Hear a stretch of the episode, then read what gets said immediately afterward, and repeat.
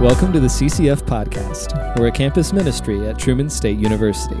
This podcast features sermons from our weekly worship services. Thanks for listening.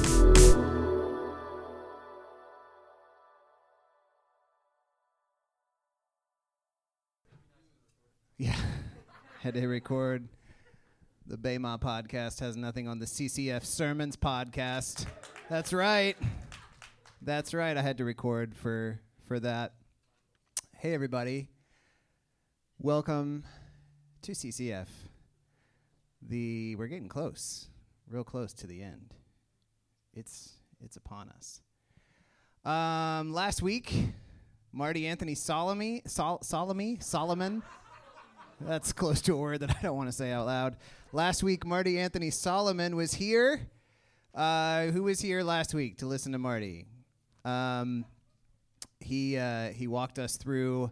I, I love it when Marty actually comes here because he feels slightly intimidated by you all. It's like the one place he goes, the one campus ministry he goes to, where he's like, "Oh, Truman students always make me just nervous because you guys are just so smart, uh, wicked smart. You don't let him get away with anything." um, all the things that he normally tries to get away with. So it was great having him. Uh, he he walked us through uh, step by step the process of confession and repentance from a Jewish perspective. Uh, anybody just anybody remember any of the steps? Put you on a quiz without reading your notes. Kool Aid. It's okay. You can use your notes. It's open note. Polly, what's the number? See if we can go in order. Number one. Acknowledge the wrongdoing. That's step one. Step two. Identify how it negatively impacted others. Number three. are you are you doing this? He's Oh, okay. Well, this would be an appropriate though, like make amends and reparations. Number three. Number four. Number four. Anybody? Clarify the steps that you're going to take to better yourself and not repeat those actions. And number five, change the behavior. Let's now we can snap. Um, I think it was a valuable lesson for us. I think it has a lot to say um, to wrongdoers, you and me, others in our culture, uh, that has a way of trying to get by with just quick apologies. Okay, I said I'm sorry. Let's sweep it under the rug. Let's move on so that I can try to maintain some face and definitely not have to lose any real position or status because of the wrong I've done. So let's just get over it already. Um, it has a lot to say to those of us who have been wronged ourselves about what we might or maybe should be able to expect from people who have uh, wronged us. Um, but then the question comes up on the other side, and it did come up last week at sermon discussion and another place or two. Uh, what about when you're the one wronged? What about forgiveness? What do, what do we do? How do we respond to those who confess and repent? And maybe uh, even harder, what do we do when someone doesn't confess and repent? What do we do when people say they're sorry? What do we do when people don't say they're sorry. And so, to that end, I actually am going to. Marty has put me in a position that I've never actually been in at CCF before. I've worked here for 13 years. I have hundreds of thousands of words written down from sermons, and never once have I just wholesale like repeated a sermon. But I'm going to reprise one for the first time from two and a half years ago. Uh, from the spring of 2019, we did a series on the parables. It was one of my favorite series ever. Um, the only ones here who might have heard it before then are seniors and older. Uh, did anybody hear it the first time that I did it? Well, since you have heard it before, hopefully you'll be able to forgive me uh, for giving it again. You can leave. That's fine. The door's right there. Uh, so here we go. This is Forgiveness Redux, or still the most offensive F bomb, or Crucifixionless Resurrections are lifelong prison sentences or syntactic ambiguity yields some truth? Matthew 18. Then Peter came up and said to him, Lord, how often will my brother sin against me and I forgive him? We know this question. It's a familiar question in every sense of the word. Uh, it's familiar because it's from a well known passage. We've heard this before. Uh, I, I, think probably some of you, even without me saying it, can recall Jesus' answer to Peter. Um, it's familiar because we are well acquainted with the experiences that give rise to this question experiences of being hurt and being hurt over and again. So, so we don't need any special cultural Bible context information to get what Peter is asking here.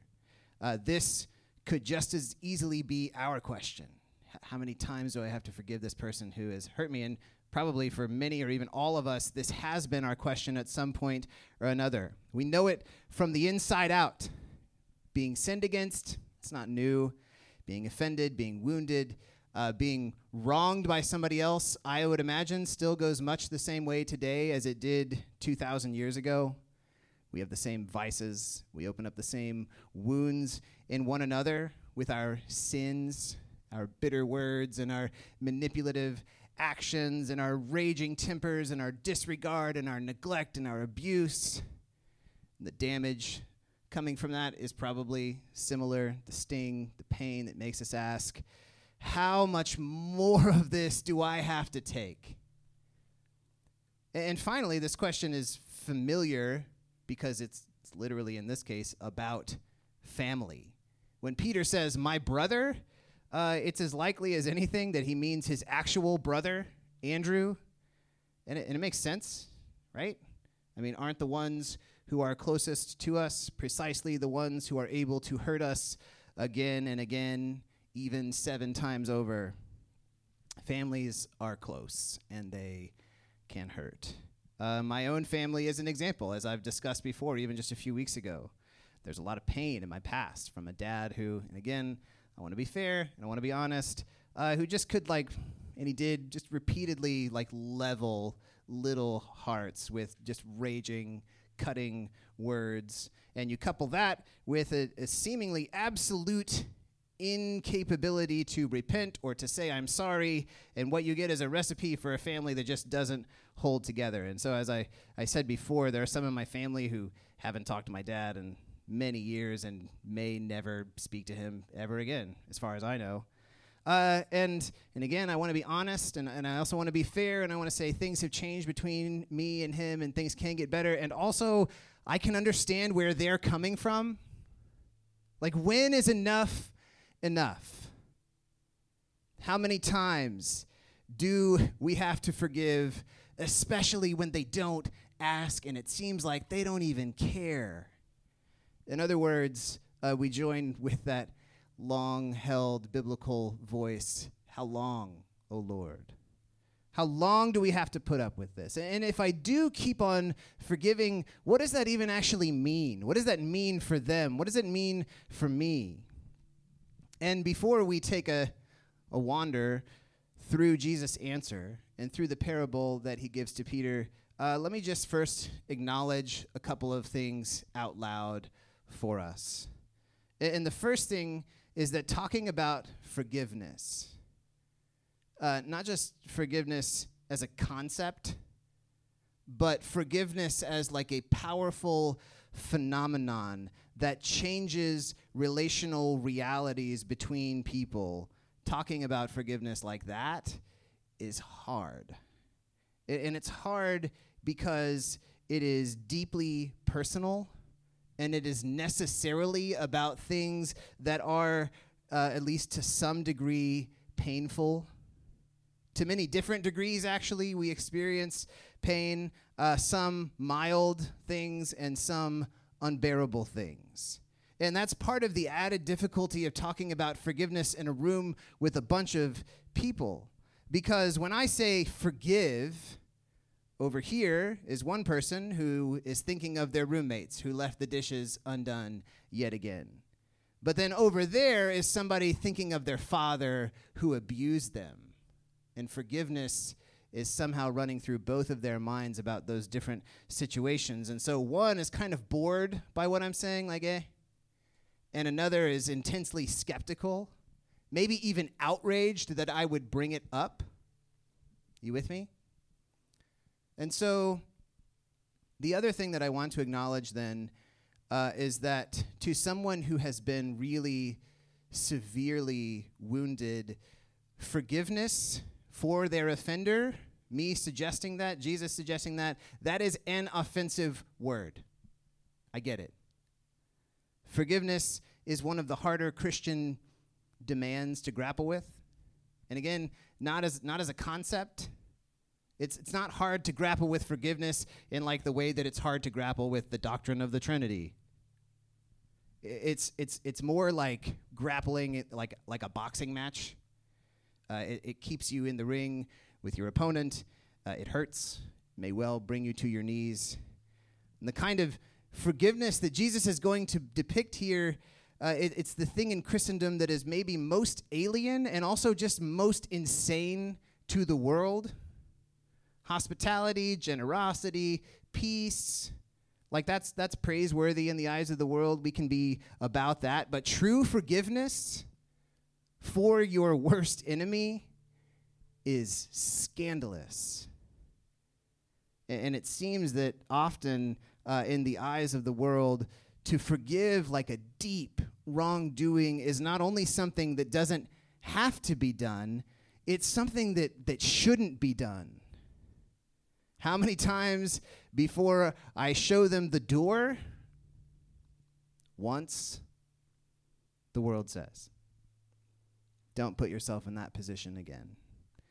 Then Peter came up and said to him, Lord, how often will my brother sin against me and I forgive him? As many as seven times? Okay, here is some context. Uh, there was already discussion by the rabbis on this question. Uh, and in Jesus' day, and actually before Jesus' day, they discussed this kind of thing. And they'd actually already decided on this question. They'd given a ruling uh, based on a refrain from the book of Amos that says, it's one of those weird, like, I don't know where the punctuation should go in this. For three transgressions, and then we have a comma, and for four, I will not revoke the punishment. There it is. For three transgressions, and for four, I will not revoke the punishment. So, reading the Bible that way, the teachers gave this verdict. They said three times. How many times? Forgive your brother three times, then you're off the hook. Three times, then actually you don't forgive them anymore. Pretty nice, actually, if it worked that way. So, believe it or not, then, for Peter to ask this question of Jesus and then to lead with his own answer as many as seven times, he's almost like, Did you see what I did there, Jesus? That's a lot. That's pretty good. And, that actually, according to the ruling, is that's a very generous answer. Twice as much, more than twice as much as what the other teachers said. Then Jesus did what Jesus does. He cuts against the grain of all of those, like eh, three, seven, whatever.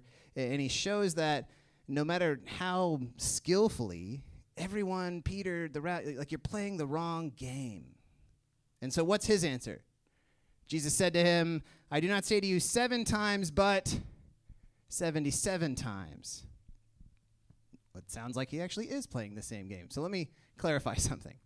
This is not quantitative. This is not the number 77.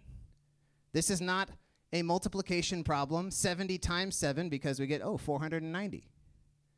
Jesus is not just outdoing Peter and the other rabbis at their own game by just giving them a number that's like way bigger. Like, can you imagine, by the way, uh, someone being wronged 490 times? Because I can. I live in a house with three young boys, and they commit the same sins against each other 10 times a day. And so 49 days, and we're there. 49 days of Leanne and I forcing them to say, I'm sorry for hitting you, and then s- forcing the other one to say, I forgive you.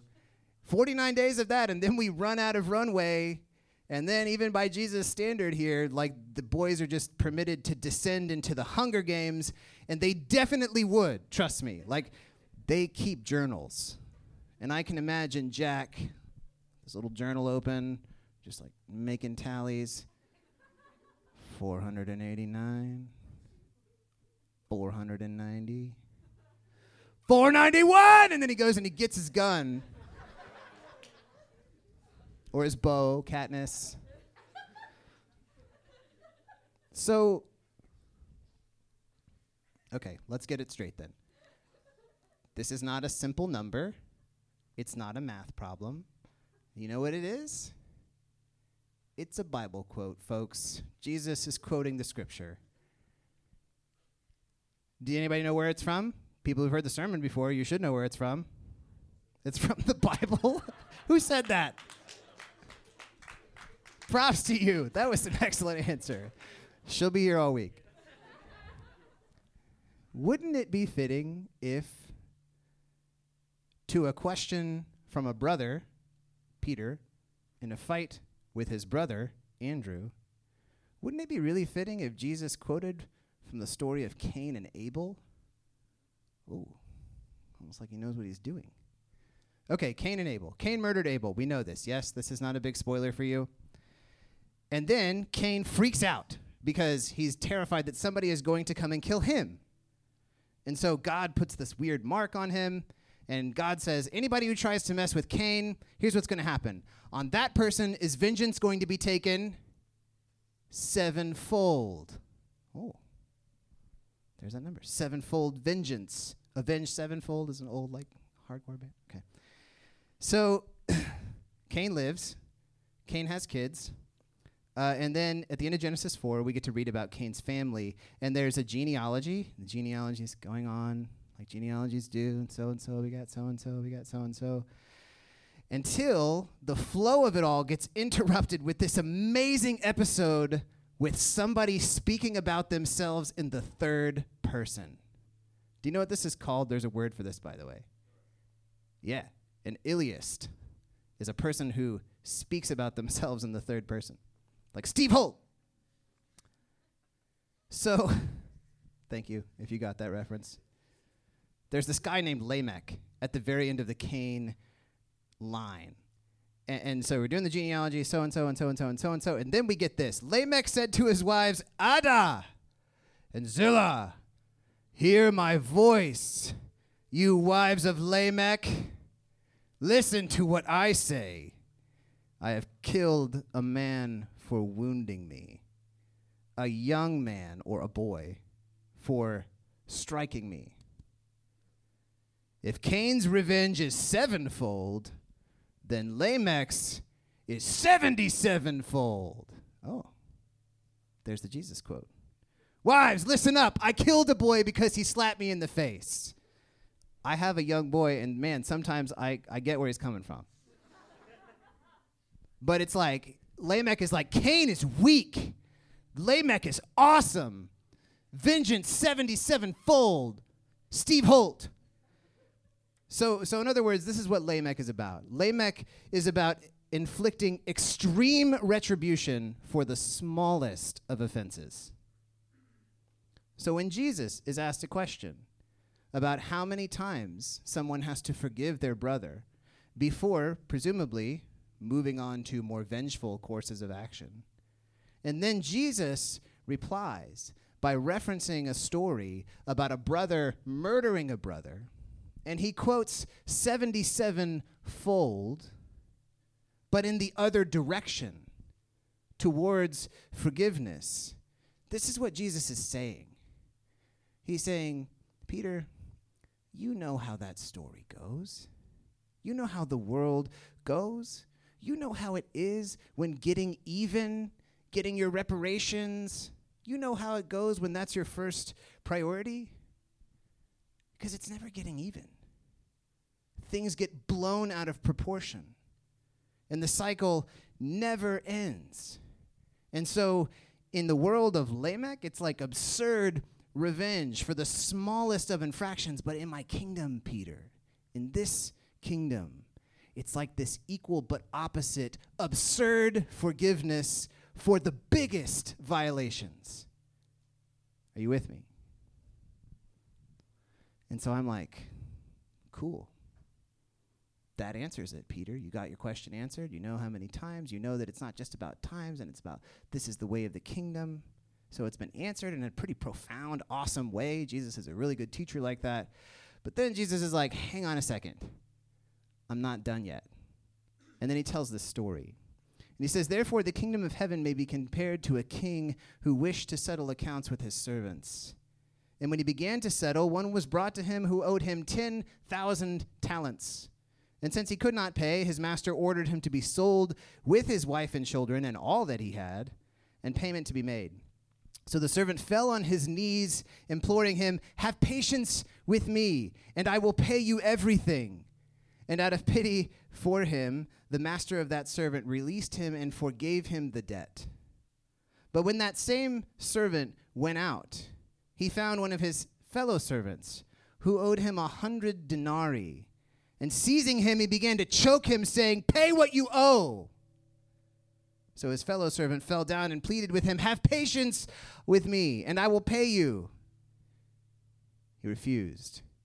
He went and he put him in prison until he should pay the debt. And when his fellow servants saw what had taken place, they were greatly distressed.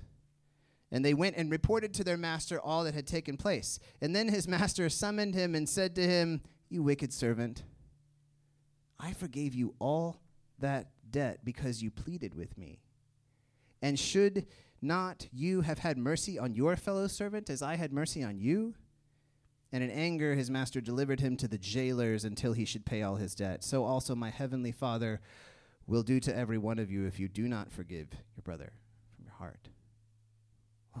Is anybody just initially terrified by that end? A little bit uncomfortable? Okay, we'll get to it. First, let's talk talents. Let's talk money, because this parable has a lot of that in it. So, a denarius is a coin, okay, in the Roman world. And it's the wage that you get for a day of labor, okay? One day of labor, one denarius. So, a hundred denarii is a hundred days of labor, about three months, a little more. Then we get talents. And a talent is actually a measurement of weight. It's a measurement of weight for precious metals. And when you convert, it's like a talent is like 60 to 90 pounds, okay? And a talent of weight of denarii equals about 6,000 denarii. That's how much it costs for one talent. So, if you're keeping track, at one denarius a day, if you never spent anything and saved it all, after 16 years, 5 months, and 5 days, you could have your very own talent. One. What was the first servant's debt? How many talents? A lot. Was it more than one? More than 16 years? Was it more than 100? Was it more than 1,000? Was it more than 10,000? Shawkins, you're too smart. It was not. It was 10,000 talents exactly. Do the math. That is 60 million denarii, 60 million days of working. So, to do the math for you, that is 164,000 years of labor. Even in old Bible times, they didn't get close to that, right? 164,000 years. And so, just to recap our two servants' debts, we've got the one guy who owes 100 denarii about three months. And we've got the other guy who owes 60 million or about 164,000 years worth of labor. You should be laughing. This is absurd. Okay, can we have a discussion for a second? What are some crazy things about this story? That's Peter, by the way, and Jesus is the one on the right. I don't know. It is. But Peter, I said this last time. Peter's jacked, dude. Look at his freaking traps. He's huge. Anyway, we're just going to leave that there. So now that you know what that money, what kind of figures Jesus is actually dealing with, what are some crazy things about this story as you recall it? Just, just tell me, what's crazy about this story? What doesn't make any sense? What doesn't compute? The master? What about the master? The master for giving that much. I don't know, are there any business and econ people in here? Yeah? So if you have somebody who owes you 164,000 years worth of labor, the wages for that, and you decided to just go ahead and like take that one off the books, you're not going to stay in business very long, right? Like what's going to happen to your whole kingdom? The economy is going to no more kingdom, right? That's what this king is willing to do. Like we'll just bankrupt everything, make us destitute, no big deal. Okay, any other crazy things about this? Yes.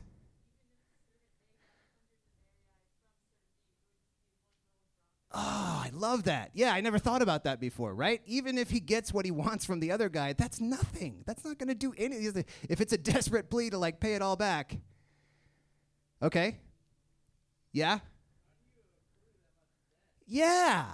Also, bad business decision on the king's part, right? How do you let somebody rack up that much debt? That's dumb. It is dumb. What does the servant say to the king when the king's like, time to pay up? He says, Have patience with me and what? I'll pay it back. Really? Do you think the king is like, Yeah, maybe you will? so then those things make that other thing the, the last the, the really absurd thing the stupid the laughable the offensive thing about it that much more so that this guy with all of those figures being taken off of his plate he goes to the other one and he starts choking him out. And he's like pay me what you owe me. Like really? Come on because what do you think about that guy? It's like what kind of a monster would do that? Like you're totally out of touch with what just happened to you. Now you're choking this other guy out for like a month's rent and Jesus is like, I know, right? But then Jesus says also to Peter, he doesn't say this, but I think he's saying it to Peter and to us, who do you think this is about? Who's the first servant? Who is the heartless monster? Me. And we like that in the first part when he gets forgiven, right? We come into contact with the grace but then also, if we're that servant there, we're also in the second laughable, ludicrous, shocking part. We're also the ones going around choking out our fellow servants, saying, Pay what you owe. And this is what Peter failed to see, and this is why Jesus doesn't let it end with the sevenfold thing. When Peter is asking for a limit to forgiveness, he sees perfectly well the situation of his brother, of Andrew, of that guy, but he fails to see the truth about himself. And that's why this parable is necessary here for Peter and for us, because Peter, he, he almost thinks that, like, well, I'm just asking, like, uh, he almost has this, like, self righteous long suffering about him, like, oh, Jesus, I've been hurt so many times. And so he thinks he's asking out of that, but Jesus sees underneath that, there's like this growing bitterness, this springing up from a failure to see himself as he is. I also have to say, I have more problems with this parable. The whole point of this parable, so often as we're told, is to provide some perspective about ourselves, right? You set up a contrast between the debt that you owe God, 164,000 years, you terrible sinner, and then the debt that other people owe you, right? You put those next to each other, and it's like, oh, you're so mad at your brother for wronging you, but but he's what he did is like nothing compared to what you've done to God. So you need to get over it. But but my question and my problem is, what about when my fellow servant owes me more than three months' wages? Do you know what I'm saying? What about when it feels to me as though their debt isn't a hundred but a hundred thousand denarii? The principle laid out in the parable is I should forgive because the debt I owe God is unfathomably great and He has forgiven me. And, and yeah, but, but what about when the reality is that that sin against me just seems impossible to recoup? Because here's the thing about sin, about wounding, about wronging, is that it creates a kind of debt. It creates a deficit. Somebody takes something from you when they wrong you. And that debt doesn't just get wiped away, it doesn't just disappear. It has to go somewhere. Either it gets thrust back, back upon the one who hurt you, the one who owes it, and they have to come up with a way to pay. So it's like, Dad, he took my sense of confidence, he took my security, he took my joy, he took my freedom, and now he's going to have to have a way to give that back to me.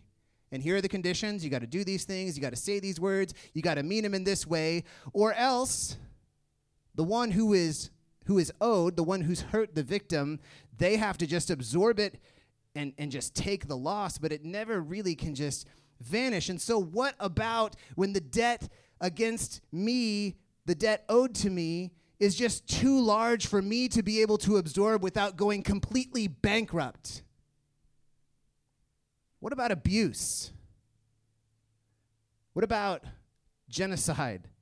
What about a situation where even if the perpetrator did everything right toward me for the rest of their life, and even if they gave me everything they had and they paid me $100 million, even, even then there are some losses that cannot ever be fully repaid? the lost innocence, the dead family member, the unimaginable, unimaginable suffering. It can never be put back how it was. We know Jesus says we should forgive. And again, he, hear it, this is scandalous because he doesn't say, well, unless it's this bad, or unless it happens this many times. And bear in mind, the people that Jesus is speaking to, they're not just people who like didn't get what they wanted on their Christmas Starbucks cup. These are people who have suffered terribly at the hands of the people who have oppressed them. So he knows what he's doing. But then how do we move forward when the debt is so great? before I get to that, let me say a few words about what I'm talking about when I say forgiveness, because I don't know that we all think the same thing when we think about forgiveness. I want to talk for a second about what it is and what it's not, what we're saying we should do and what we're not saying we should do. Okay, so here's what forgiveness is not forgiveness is not condoning, it's not saying it's okay. It's not okay. Forgiveness is not forgetting. It's not going on and living as if it never happened because those who have really suffered know that that is impossible. It's not saying that there are no consequences. It's not excusing by being like, oh, well, it wasn't your fault or you're not responsible. Forgiveness is not uh, accepting or allowing or trusting that person back into your life again. It's not saying I'm going to keep giving you more chances to hurt me. It's not like, hey, you shot me, but I forgive you, so here's the gun back. That's not what forgiveness is. Forgiveness is also not fixing. It's not saying everything's fine now. We can get over, we can get back to how things were. Forgiveness doesn't fix the wounds. And forgiveness also is not reconciling. A lesson that I learned in my life is that it takes one to forgive and it takes two to reconcile. And you can forgive and maybe not be ready to actually start the process of reconciliation. Hopefully, forgiveness opens a door where that might become possible, but it's not the same as saying you now have to have a relationship with this person who has hurt you. So here's what I am talking about when I talk about forgiveness forgiveness is a reckoning and it's a release. It is, I know and I'm naming what you did and you don't have to make it up to me. There's a theologian named Miroslav Volf, and he said, Forgiveness always involves accusation. Indeed, forgiveness is a kind of accusation. It is to condemn the deed and accuse the doer. Just as Jesus said in the passage that comes right before this in Matthew 18, he said, If your brother does something against you, go and tell him what's up. And I wonder if the fact is that maybe some of us has just been way too nice to be good at forgiving. Like we want to just keep covering it up, passing it by, and we think that that's graciousness and forgiving, and, it, and it's not. Like, can't we just have a good time? Let's just have some grace and get back to the Christmas party. No. No, we can't. That's not what forgiveness is. It's not how grace works. We need to stop using grace as another name for our cowardice. It's long been observed in many places psychology, fairy tales, Harry Potter, that a key to like weakening, diminishing some malevolent force and the power is naming it. When someone has wronged us in a way that creates a debt, as long as it is unnamed, it retains this power over us and the relationship. And so we have to call things what they are if we are going to forgive them and move forward. Forgiveness must involve a recognition of criminality and then it's a release. In full light of what has been done, Volf says that forgiveness cuts the tie of equivalence between the offense and the way we treat the offender. There is not a tie of equivalence. I do not treat you equally to the way that you have offended me. That tie is cut. It's saying you don't have to repay me, you are now welcomed back into the community of humans. Right? Volf also says that to not forgive is to exclude the offender from the community of humanity as I exclude myself from the community of sinners. Okay. So, grappling with actually letting it go then. Um, this parable, I think, has two things that maybe go unnoticed that are giving us an opportunity to let go of the debt that is owed to us. Well, the first one probably is noticed, and it's the one about the perspective on our own debt, because uh, it, it is there is something to this this idea that the debt, my debt towards God, is outrageous, and coming to grips with that, and what I'm owed may be small, and while we have to acknowledge that like all debts owed among humans are not equal okay? So if you have this weird theological idea about sin that like all sins are equal that's garbage. It's not true okay? So like me murdering you is not the same as like you stealing my car. Those aren't the same thing. Um, but it is still always true that god is merciful to all of us equally um, but the second opportunity for this perspective is found in these lines verses 26 and 29. Have patience with me, and I will pay you. That's what the servant A, who owed the 10 gajillion dollars, said. Have patience with me, and I will pay you, is what the second servant said to the first as he was being choked out. And so, in, in this story, the first servant, in his anger, in his demands against his fellow servant, against his dad, against his ex, against his whoever.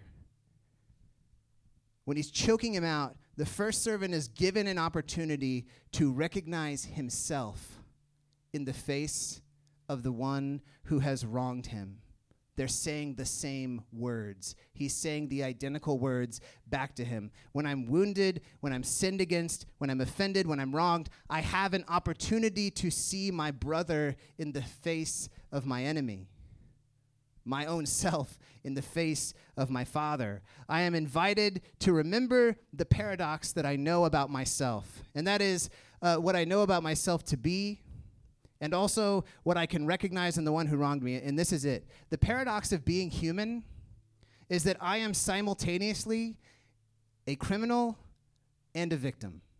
I am both of those things. And so are you. There's a story in the Garden of Eden. You know this story about the snake and the people? And God says to the woman, What have you done? And her answer is two part. And I think she's sincere. She says, The serpent beguiled me. The serpent deceived me. And I don't think she's shifting blame. I think she's telling the truth. The serpent beguiled me, and I ate. I was deceived, and then I ate. And that is to say, sin is something that we do, and it's also this thing, as Derek talked about earlier this semester, this power that sets itself against us, and it manifests itself in lots of ways. People grow up in systems of injustice that oppress them, that force them into situations that I don't find myself forced into, and that impacts and affects the decisions that they have available to them to make. Not all of them are always what we would call good, but they're beguiled, they're deceived. There are things in the person hurting me. There are things over that person that I have no control over and that they don't either. My own father, who was mean to us, beyond mean to us sometimes. I was talking to my mom about this a couple years ago. And mom said, You know, Reed, I think your dad was just doing the best he could. And I was like, No, no, he wasn't. And she said, This is what you have to understand about him. Intimate details. Here we go. My father grew up in a military household. My grandfather was an excellent military man, terrible family man. He would make my father and his two brothers submit themselves for inspection, and if they didn't pass, he would beat them. That was the context. That was the serpent beguiling him, deceiving him, taking something from him. So, this is why Jesus says at the cross, Forgive them, they don't know what they're doing, because we don't know what we're doing which is really hard in a culture that's like, no, you're responsible completely for everything that you do and you alone. That is not true. Where does the responsibility begin? Go backwards to that time when it was taken from you or from your parent. it's like this Stockholm syndrome. Do you guys know what Stockholm syndrome is? Right? We've been kidnapped. And we have come to like sympathize with our captors.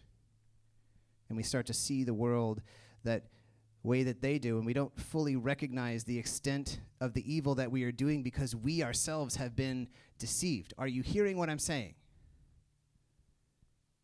It doesn't excuse it okay? And, and it doesn't mean that wrongdoers have no responsibility, but it does mean something for the way that I can see them, for the pity that I am able to have for them, for the kind of mercy that I am able to have on them when they say, Have patience with me and I will pay you, because I was saying that a few minutes ago to somebody else. Have patience with me and I will pay you. And we know we can't pay one another. This recognition of this mutual shared deceivedness. This is what can transform anger for my enemy into compassion for them. So, forgiveness, when aided by these perspectives about my debt to God, about my uh, debtor and I sharing something in common, forgiveness then becomes a reckoning and a release, an acknowledgement of criminality and also of humanity, a recognition of humanity. I know what you did. You don't have to make it up to me. In full light of your criminality and also in full light of your humanity, I choose to release you from having to repay me for what you took from me when you wronged me. I'm not going to retaliate. I'm not going to hold you to this eye for an eye bookkeeping system because we know where that goes. It's never really an eye for an eye, as we already talked about. It just escalates into deeper destruction and more deeper wounding. And forgiveness is the only end to an endless cycle of retribution. Tim Keller says to refrain from lashing out at someone when you want to do so with all your being is agony. It is a form of suffering you not only suffer the original loss, what was already taken from you, happiness, reputation, opportunity, but now you forego the consolation of inflicting the same on them. You are absorbing the debt, taking the cost of it completely on yourself instead of taking it out of the other person. It hurts terribly. Many people would say it feels like a kind of death. Forgiveness is always a costly form of suffering. So when we hear suffering and when we hear death, we are invited, you are invited here to remember God's death death to bookkeeping, to the debt that we owe. We are invited to remember that God did not make it disappear with the wave of a wand because the debt has to go somewhere, and so he absorbed it in himself. Mystery of mysteries absorbed all of our debt, and mystery of mysteries ended it with his death with not exacting revenge, with not paying it back. We are invited to remember that when confronted with someone who has wronged us, we are invited to remember that. But here's the thing we can choose to forget.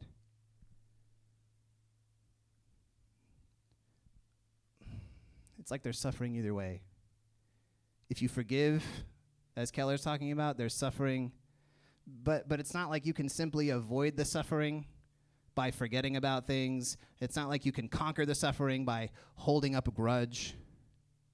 Like there is still suffering for those of us who don't forgive, and it ends up in this sad, dark irony. We get a picture of it in the parable. It says, In his anger, the master delivered him to the jailers, and still he should pay all of his debt. And the word for jailers there is maybe better translated as tormentors.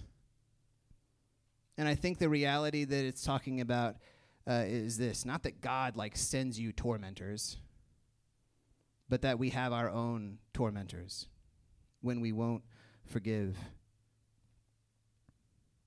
The unforgiving servant is not allowed to just stay released.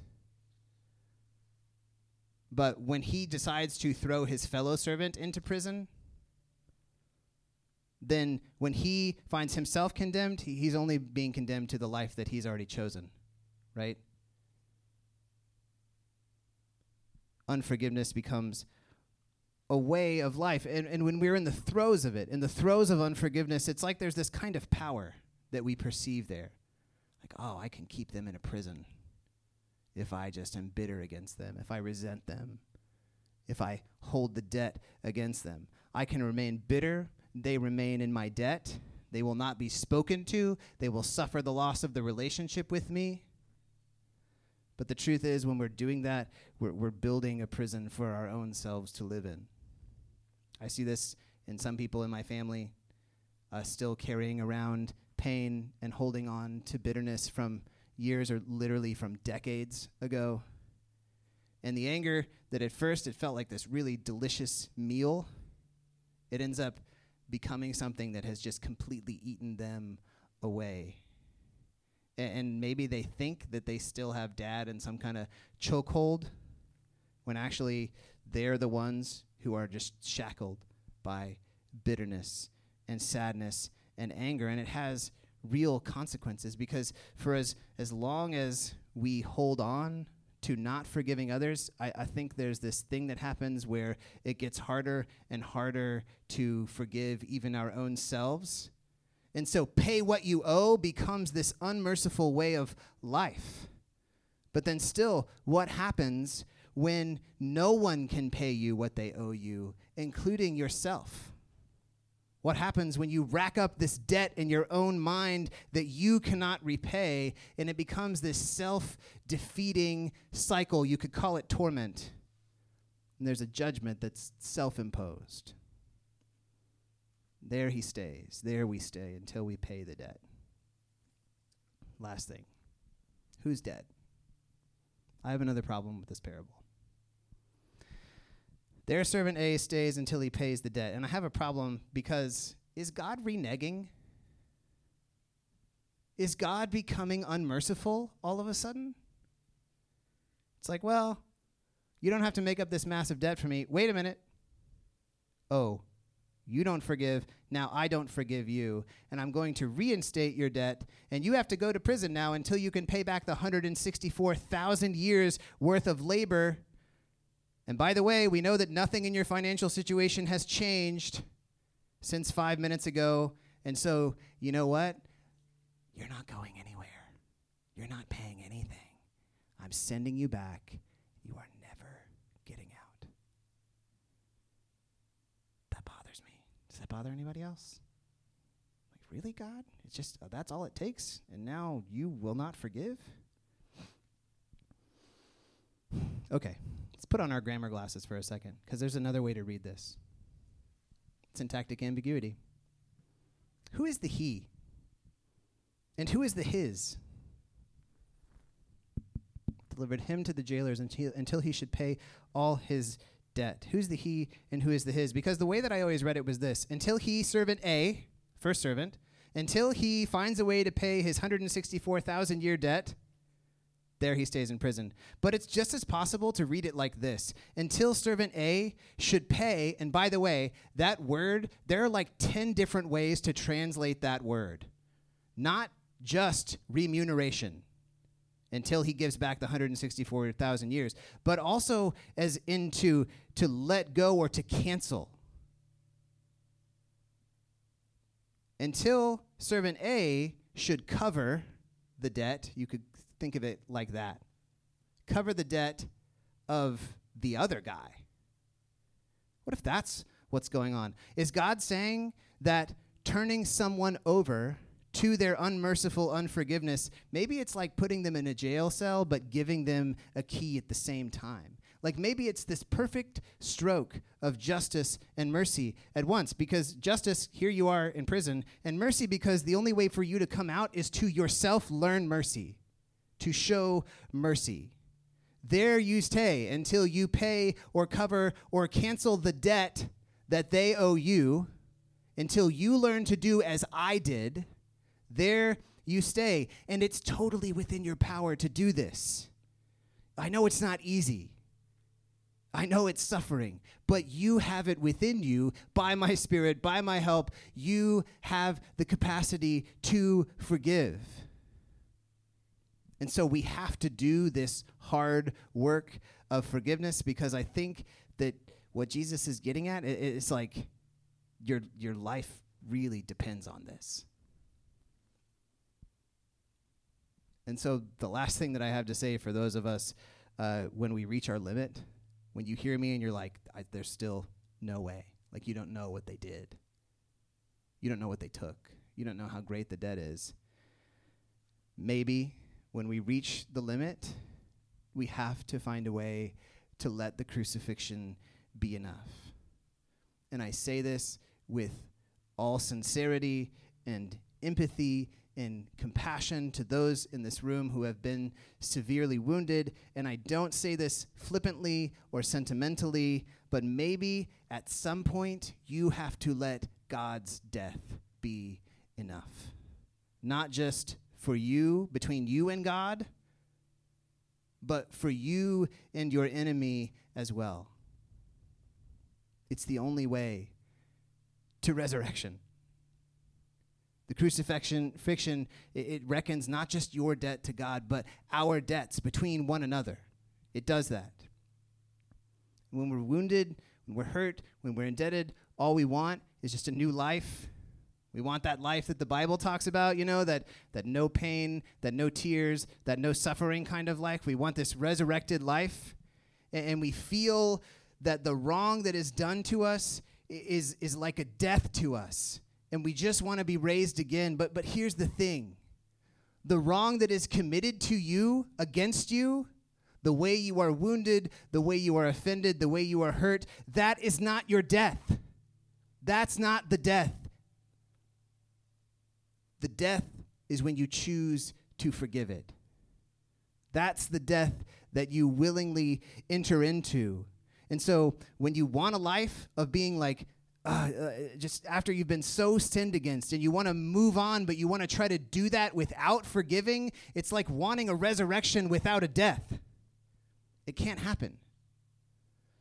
Robert Capon said the only thing to keep us from the joy of resurrection is the refusal to die. And so when we are invited to forgive, we are being invited into uh, the death of Christ. We are invited into our death the way that he entered into his, and, and that looks like forgiveness. To release it, to let it go. I know what you did. You wounded me. Father, forgive them. They don't know what they're doing. You don't have to make it up to me. I forgive you. Let's pray.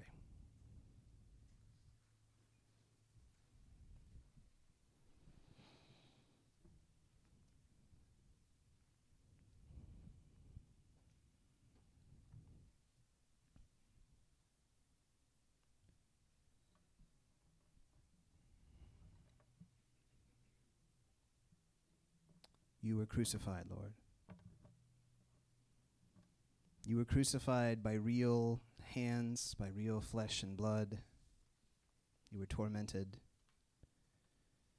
tortured, murdered. In agony, you cried out, Forgive them, they don't know what they are doing. When the servant is choking out the other servant, he doesn't know what he is doing.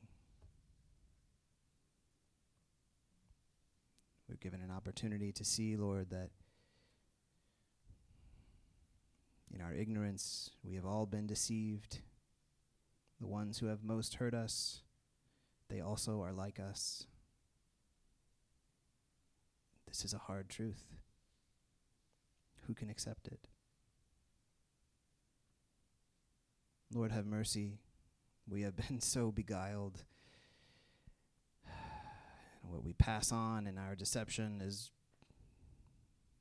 abuse, neglect,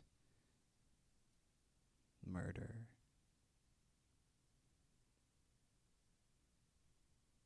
Pain, we pass it on. We don't know what we're doing.